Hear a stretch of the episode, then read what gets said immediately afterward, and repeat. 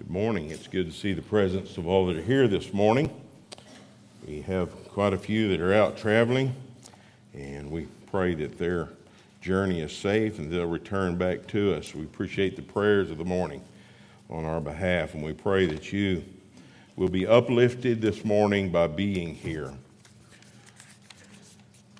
This morning, we want to talk just a few minutes about the importance of water. We're not going to get into the scientific realm too deep, but uh, we're going to learn what the Lord has to tell us about water. You know, when God created the earth, the heavens and the earth, water was the first essential element that God created. In Genesis chapter 1, it says, In the beginning, God created the heavens and the earth and the earth was without form and void, and darkness was upon the face of the deep. And then he said, The Spirit of God moved upon the face of the waters. Later in that chapter, he divided the waters and brought up dry land. And so waters was, water was the first element that was essential in the creation. And today, that, that element is still probably the most essential thing that we have. Matter of fact, to the human, it's very essential because to the human, we're made up of 65% water. And so if you were to dehydrate the human body, you would not exist. You're 65% water. The things that are around you, water is essential in every most everything that you see and everything that you do, and so it is a primary element. And God created that first and made it necessary for the human survival. As we look out among us into our environment, we have oceans that are full of water. And there are campaigns today that save, save the water because we're polluting the water, save the lakes that are full of water, save the rivers that are full of water. And yes, the clouds are comprised of water. The rain that we have seen uh, is, is this water, that this essential element that God created in the very beginning. And so, water is necessary for our survival. Now, then, while there are many things that contribute to our survival, such as food and some of those elements, water remains the most important one. And God placed water between life and death. That's what stands between life and death. Uh, a lot of times we, in a as we go through our day, we may get dehydrated. And when you get dehydrated, a lot of things start taking place and you can't think right. And maybe uh, your blood pressure goes up and you begin to get sick because you're dehydrated. In other words, you need water. And the animals are that way and the plants are that way. And so, water is necessary uh, for, it's between life and death. God placed it there.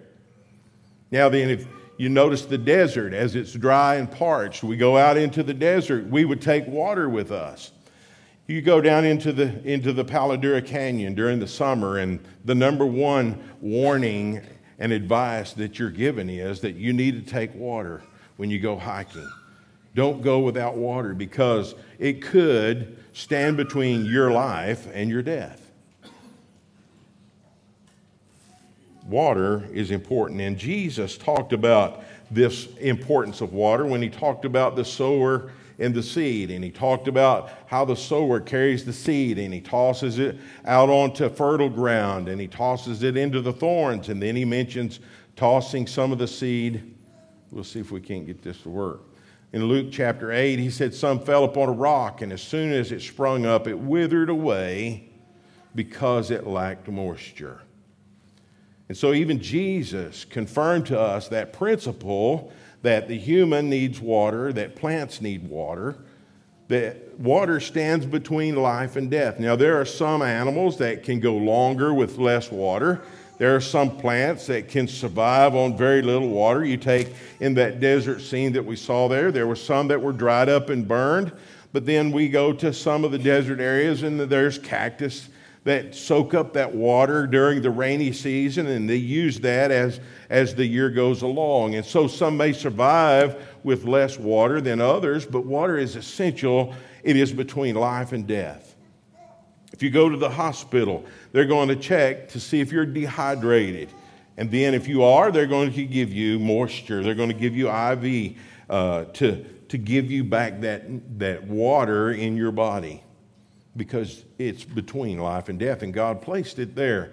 Now, then, a merciful God has set in place this law of, of life and death and this need for this essential element of water. If we have a person go off into the desert that doesn't take water, we don't blame God for that. We say that person didn't carry water with them. We don't say, well, how could a God allow that person to die in that desert with no water? We say that person didn't carry water. And we can say that because it's a law of nature. It's a law that God put in place. We need water, and it's important, and God put it there for a reason. Water become, is, uh, God put water between thirst and satisfaction.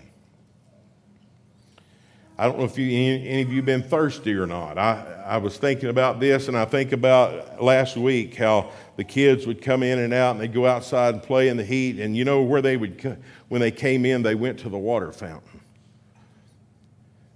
They drove to the water fountain. Now, I'm going to tell you something. I, I personally don't, don't believe Amarillo water tastes very good. It's hard enough to get kids to eat broccoli. But they'll go to a water fountain with bad tasting water. Why do they do that? Because they're thirsty. There is a there is a, something that God built into us that says you need water. Thirst is what tells us that we need more water. And when you get thirsty in your mouth, you get dry and your tongue begins to cleave to your cheeks and your, the roof of your mouth, you're thirsty, and so you seek that water. And when you drink that water, you become satisfied. It's hard to express that satisfaction, but you can drink water, and then when you're full and you're satisfied, you don't, you don't need that water anymore. And we can drink juices and Dr. Peppers and Coca Colas, we can drink all kinds of things, but we're really not uh, satisfied until we drink enough water that our body says, that's enough. That's enough. You have enough water in your body. And so God placed this water between thirst and satisfaction. Now, God, uh, in His Word in Proverbs 25, expresses this. He said, As cold water to a thirsty soul, so is good news from a far country. Now, what's good news got to do with thirst? Well, you know, there's some of us that have family that lives in other places. They're far away. Uh, you know, in the United States, we live far away enough away from people that it's like going to another country. Uh, and sometimes it's staying within the same state. So we have loved ones that we want to hear about. And we worry about them and we pray about them and we wonder what's going on in their life. And then when we hear from them or we get a letter from them, then we're, we're satisfied. We go, wow, that's great. I'm, I'm, I'm happy. I'm, I'm not wondering about them anymore. Well, it's the same way with our thirst. He says, as cold water to a thirsty soul. When you're thirsty, you seek water, and you're going to be satisfied when you take enough water in. So, God placed water between that thirst, that feeling of thirst, and satisfaction in your life. It's very important. Water is important in our everyday life. Notice that water, God put it between filth and, and cleanliness. Filth and cleanliness. Water is the, the number one most used agent to clean in the world. It doesn't matter what country you go to now. There are some, I'll just tell you, there are some filthy countries and filthy people in those countries, but they will use water to clean clean their food, clean their clothes. we go to Africa, to Nigeria, and they get in the river and they bathe themselves in, in the river. And they take their clothes and they wash their clothes in that same river. and they take their buckets and their jars and they gather that same water and they take it. But they use water to clean with. We use the, the same water. We use water to clean the things that we, we have, our hands. We tell our children, go wash your hands, right? Because it's, because it's f- between filthiness and cleanliness. We want their hands clean. Wash your face off. Get the dirt off your face. And the child goes in the bathroom, comes back out, and still has the dirt on their face. And mama knows they didn't use water, right? They didn't wash their face. And so water is between cleanliness and filth. Water is between dirty dishes and clean dishes. Now then, we have church dinners occasionally. We use those styrofoam plates, and we don't have to wash those. But I do notice that people will eat their dinner and then they'll throw a plate away and they'll go get another one for dessert. Do you know why they do that? Because all of a sudden, the food plate is dirty. and we don't want it to mix with our dessert.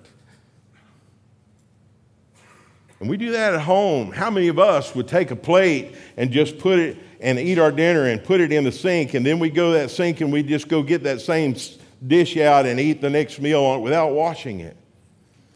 None of us. Water is essential to cleanliness. It cleans our cars, it cleans our clothes. We use water to clean. It is between filth and cleanliness, and it is the number one element that God has given to us to help us clean ourselves and clean our cars and our homes and, and stands between uh, us and this filth that we want to, uh, to get away from. But you know, in, in another sense, water stands between sin and life. If you remember the story of Noah and the ark, and how God looked down upon the world, and the world was wicked continually. Their thoughts were evil. And the Bible says that it repented God that He had made man. It, re- it grieved Him at His heart. He was, he was sorry that He had even made man. They can't even do what's right. All they think about is evil continually, and God, it says, it grieved Him at His heart. It, it was more than just a dis- disappointment, it was a grief to Him. It was a pain to him. And he looks down and he sees this, uh, this man, Noah, as he begins or tries to serve God. And it says he was perfect in his generation. He was a just man. He's trying. And God says, I'm going to give him grace. And so he gives him instructions to build this boat. And God says, I'm going to destroy the earth with a flood. I'm going to destroy the earth with a flood. And in Genesis chapter 7, beginning in verse 20, it says, 15 cubits upward did the waters prevail, and the mountains were covered. And all flesh died that moved upon the earth, both of fowl and of cattle and of beasts, of every creeping thing that creepeth upon the earth, and every man. And in all whose nostrils was the breath of life.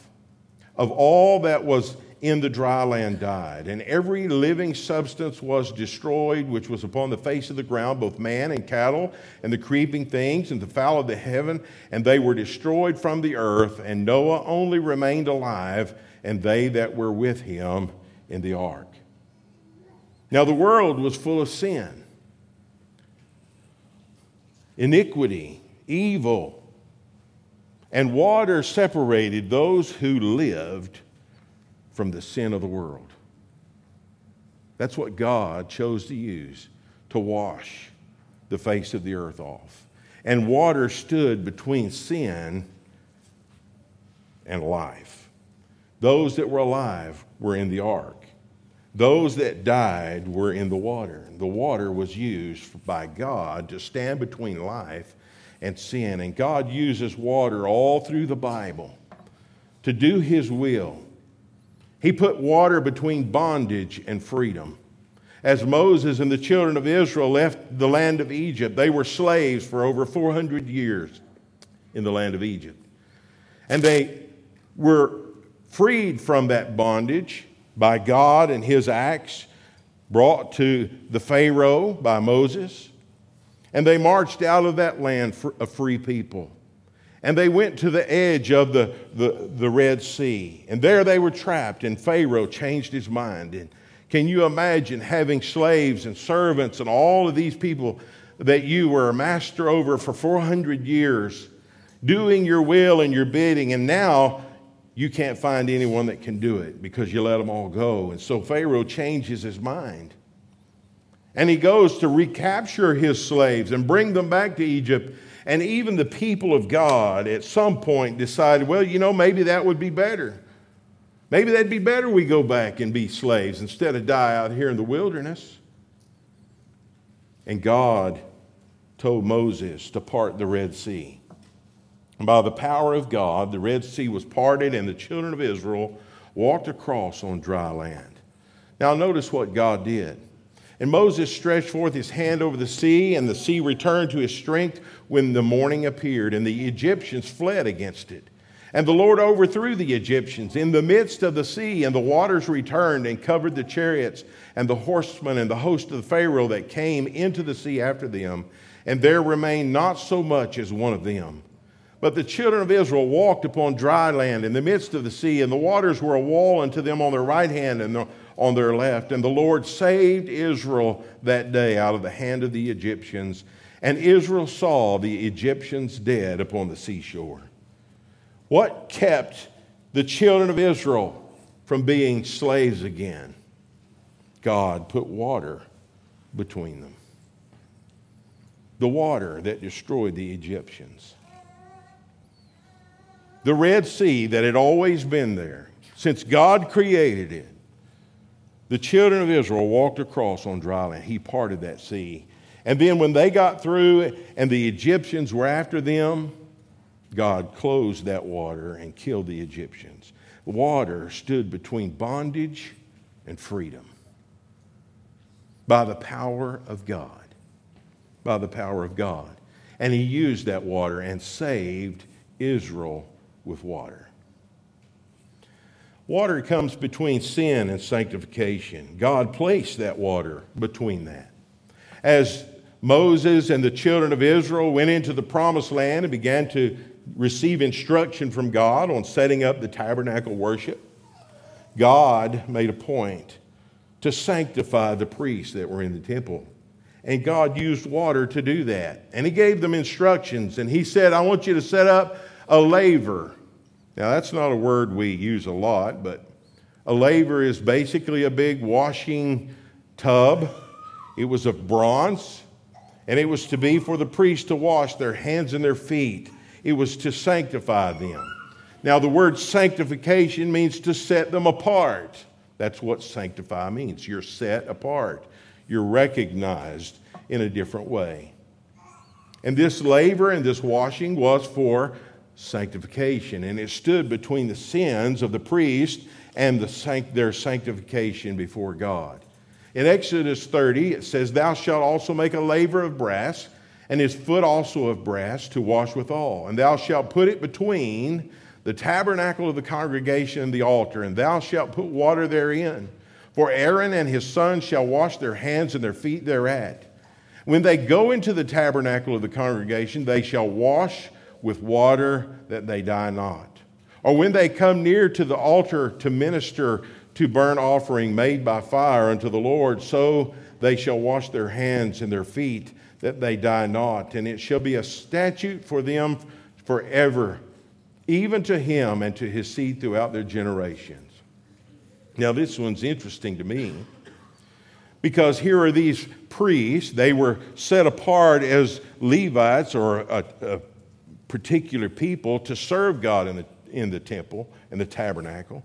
And yet, God says, before you can go into this tent, and do your service to God, you must wash your hands and your feet. Before you can put a burnt offering on the altar, you must wash your hands and your feet. Now, this wasn't just because their hands were dirty. God said they needed to do it lest they die. Lest they die. So God placed this water between their service to Him in the tabernacle and their offering their sacrifices. And they said, You need to be sanctified or set apart. And you do this by washing. You wash your hands and your feet. And then you come before God and you can serve him in the tabernacle. You wash your hands and your feet, then you can offer this offering to God. Brothers and sisters in Christ, it's no different today. As priests in the kingdom of God, we cannot offer a sacrifice to God that's acceptable to Him unless we're sanctified, unless we're set apart by water in obedience to the gospel. It's not acceptable to God. God put water between sickness and health. If you'll remember the story of Naaman the leper, a captain in the Syrian army, and he caught leprosy. And he had his servant girl ask her about, uh, he had her, and she said, Well, I know a man of God that, that can help you. And so they went to Elisha, prophet of God.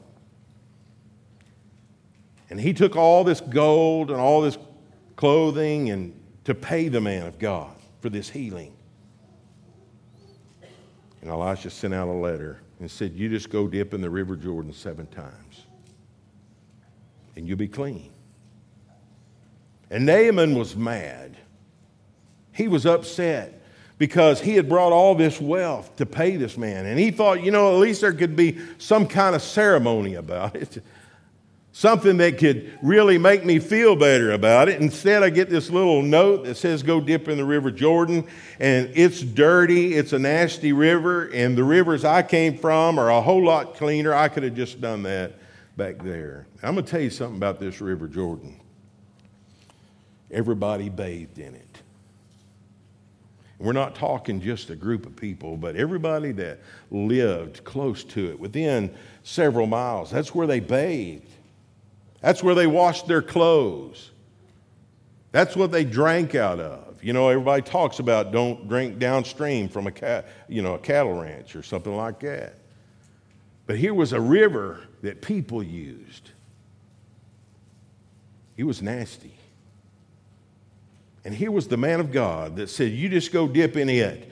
And here was a man that has leprosy. It's going to kill him. It's a, a deadly disease. And he's going, You want me to go into that nasty river where everybody, and I'm sure there were other leopards that did it.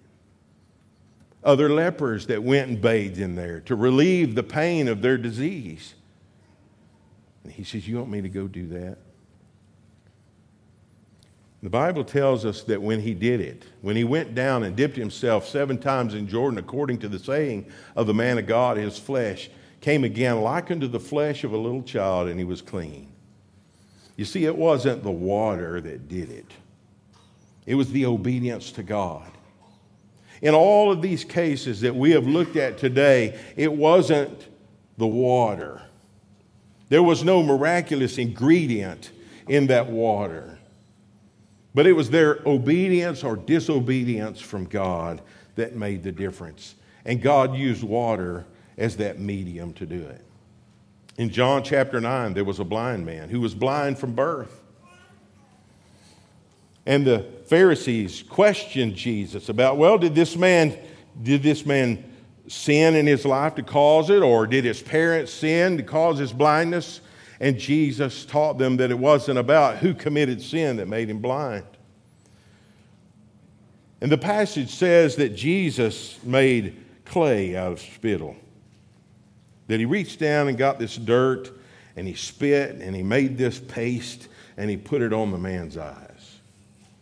Now, to me, that's amazing. Here was God in the flesh that touched this man's blindness but he was still blind. Even after Jesus touched his eyes.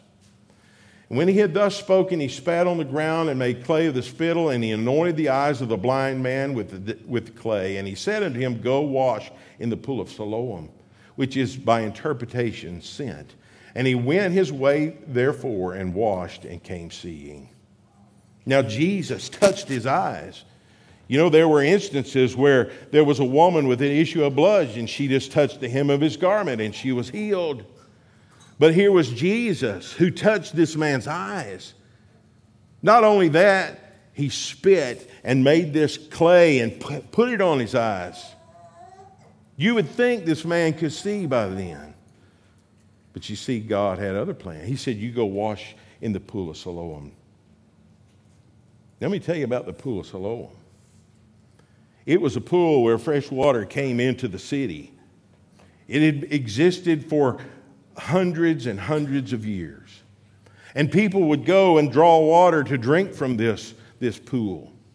And it said, if you read in history some, that it was kind of a social place where people would go and gather every day. They would go to get their water, and, and you'd see your neighbors there, and you'd, you'd talk and you'd gossip and you'd see how the family was doing. And it was a gathering place where people went every day and drew water to drink.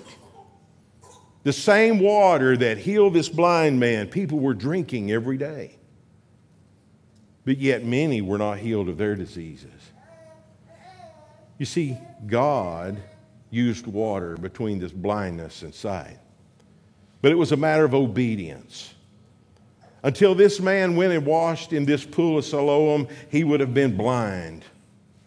Even though Jesus had touched his eyes, because it's obedience. And God just happened to use water between his blindness and his sight.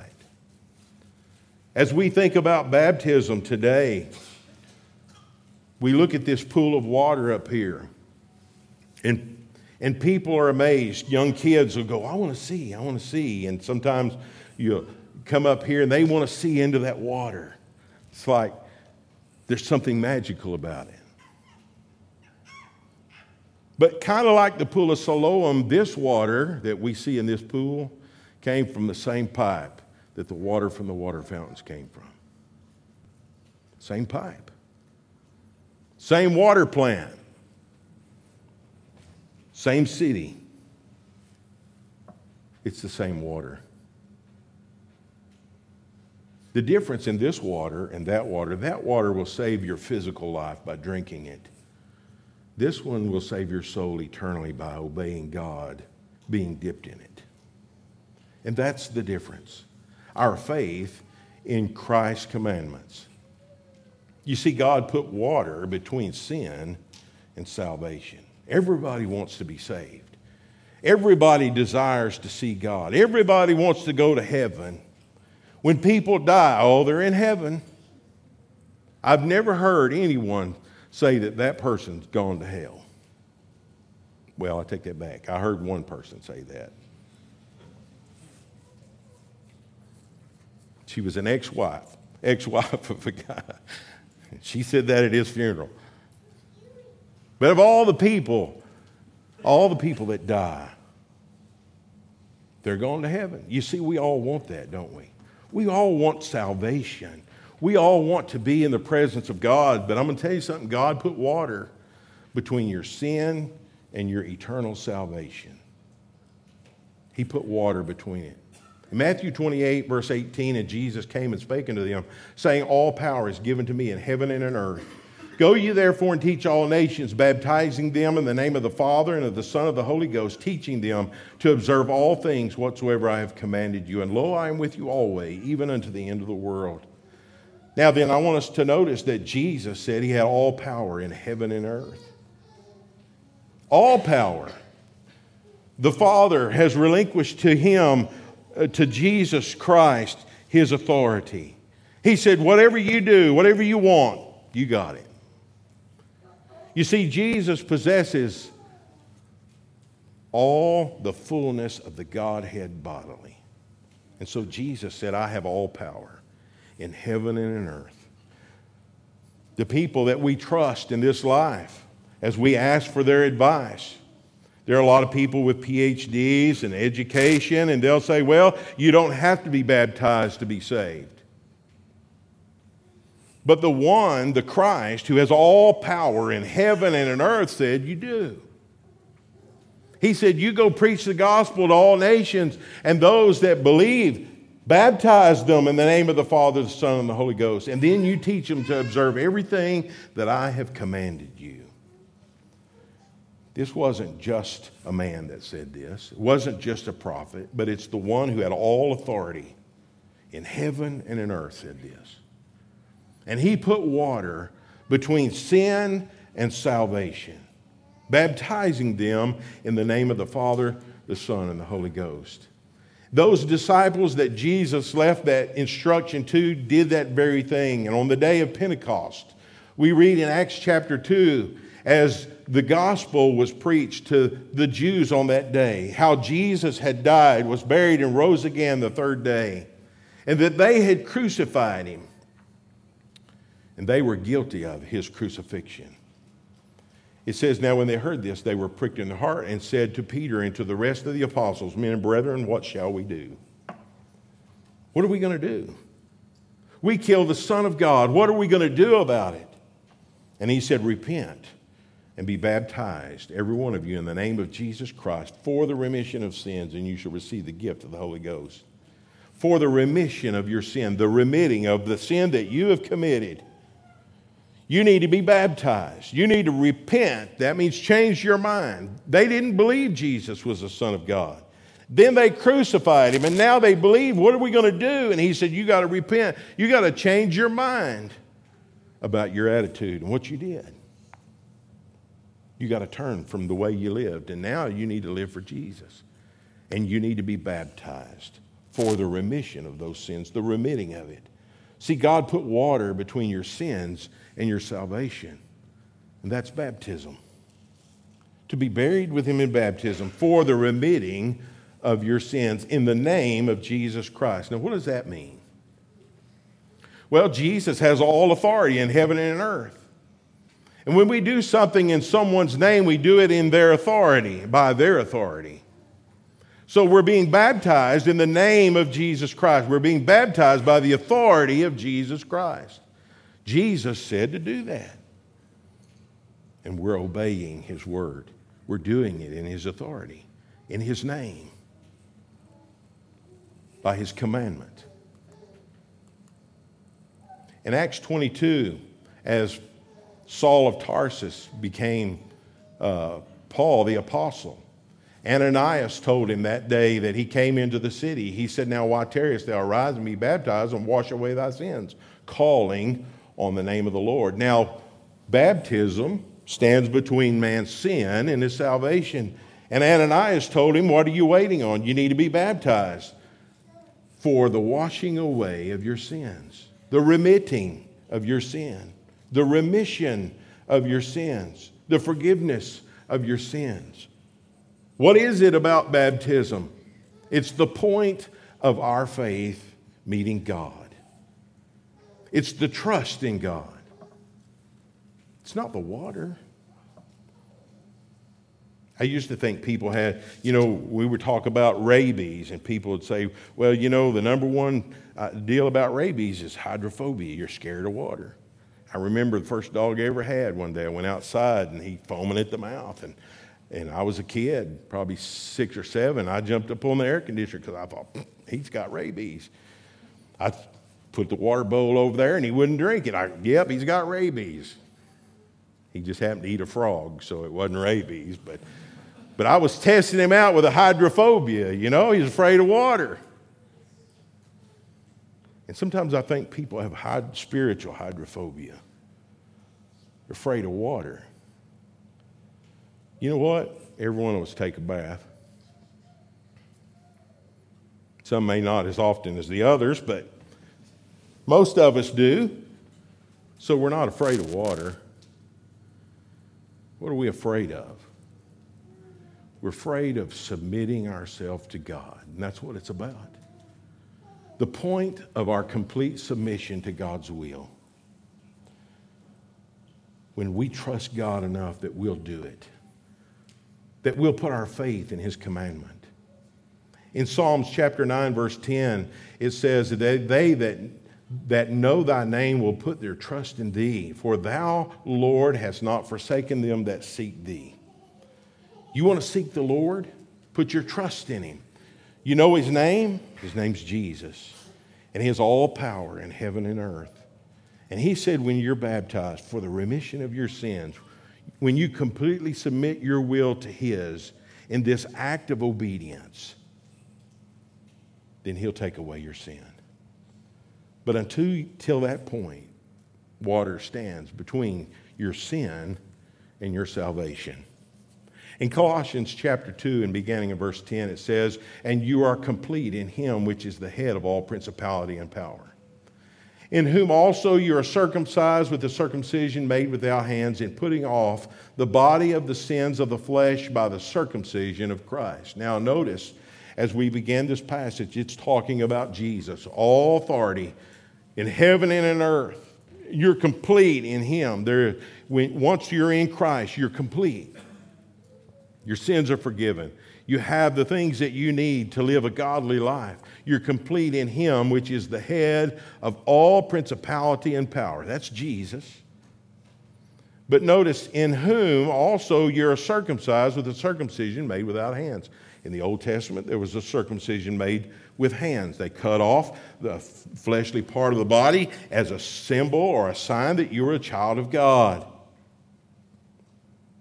in the spiritual sense, or in the circumcision of Christ, made not with hands, it's cutting off the old man, the old person. When we're buried with him in Christ, we, we put the old one away. That's the circumcision of Christ. Well, how do we do that? Well, it says we're buried with him in baptism. That's how we do that. That's when that takes place. That circumcision of Christ, not made with hands, but made in the heart by Jesus Christ. It happens when we're baptized. Wherein, this baptism, wherein also you're risen with him through faith in the operation of God. Now, there are a lot of talk about faith in the world today. You just need to have faith. Well, where does our faith meet God? It says, wherein, wherein, the baptism, wherein you're risen with him through faith in the operation of God. That's when you put your trust in Him. You know His name's Jesus. You seek Him. You trust Him. And it's in this baptism that you're risen with Him through this faith in the operation of God, who hath raised Him from the dead. And you being dead in your sins and the uncircumcision of your flesh, hath He quickened together with Him, having forgiven you all trespass. So within baptism, this all takes place. Your faith meets God. Within baptism, your faith meets God and you're raised with Jesus Christ. Through this faith in the operation of God, that operation that God will create in you a new heart, that He will forgive you of your sins. As He says, make you alive, quicken you together with Him, and forgive your trespasses. Now, someone says, Well, Craig, you don't have to be baptized to, to be saved. Well, the Christ, who has all power in heaven and earth, said, You do. He said, It's at that point your faith meets God. It's at that point He makes you alive. It's at that point He raises you again with Christ. It's at that point your sins are forgiven. It's the point in which your faith comes together with God. Baptism stands between your sin and your salvation. In Galatians 3, it says, For you're all the children of God by faith in Christ Jesus. For as many of you as have been baptized into Christ have put on Christ. This baptism or water baptism, obedience by faith to Christ's commandment, says that when we do that, we put on Christ. Well, what does that necessarily infer? That necessarily infers that if we're not baptized, we don't have Christ because he said, when we do this, we have put him on. We are wearing him. In 1 Peter 3, verse 20 and 21, it says, Which were sometime disobedient when once the long suffering of God waited in the days of Noah, while the ark was preparing, wherein few, that is, eight souls, were saved by water. Here it says these souls were saved by water. Do you, you mean we're talking water salvation? No, we're talking faith salvation. That's what we're teaching faith salvation. When you're obedient to God in baptism, your faith saves you. That's the point that your sin has been taken away, and Christ meets you in that grave, that watery grave of baptism. Notice it says, the like figure, even whereunto even baptism also now saves us. It's not the putting away of the filth of the flesh, but the answer of a good conscience towards God. So, this tells us what it really is. What is baptism? It's the answer of a good conscience towards God. It's when God, the Lord Jesus, says, Be buried with me in baptism. And the good conscience says, Yes, Lord, I'll do that. I will submit to that. And you will be my Lord. It's not the putting away of the filth of your flesh, not taking a bath, but it's the answer of a good conscience toward God by his resurrection, where he was proved to be the Son of God with power by his resurrection. This morning, if you're subject to the gospel call, Jesus is calling you. He says when we're baptized, we, we need to be baptized, calling upon the, on his name. You know, when we call upon his name, calling on the Lord Jesus, what that means is when we're in need, we call somebody, don't we? If I have a problem that I need taken care of and I can't deal with it myself, I call someone. I call upon their name.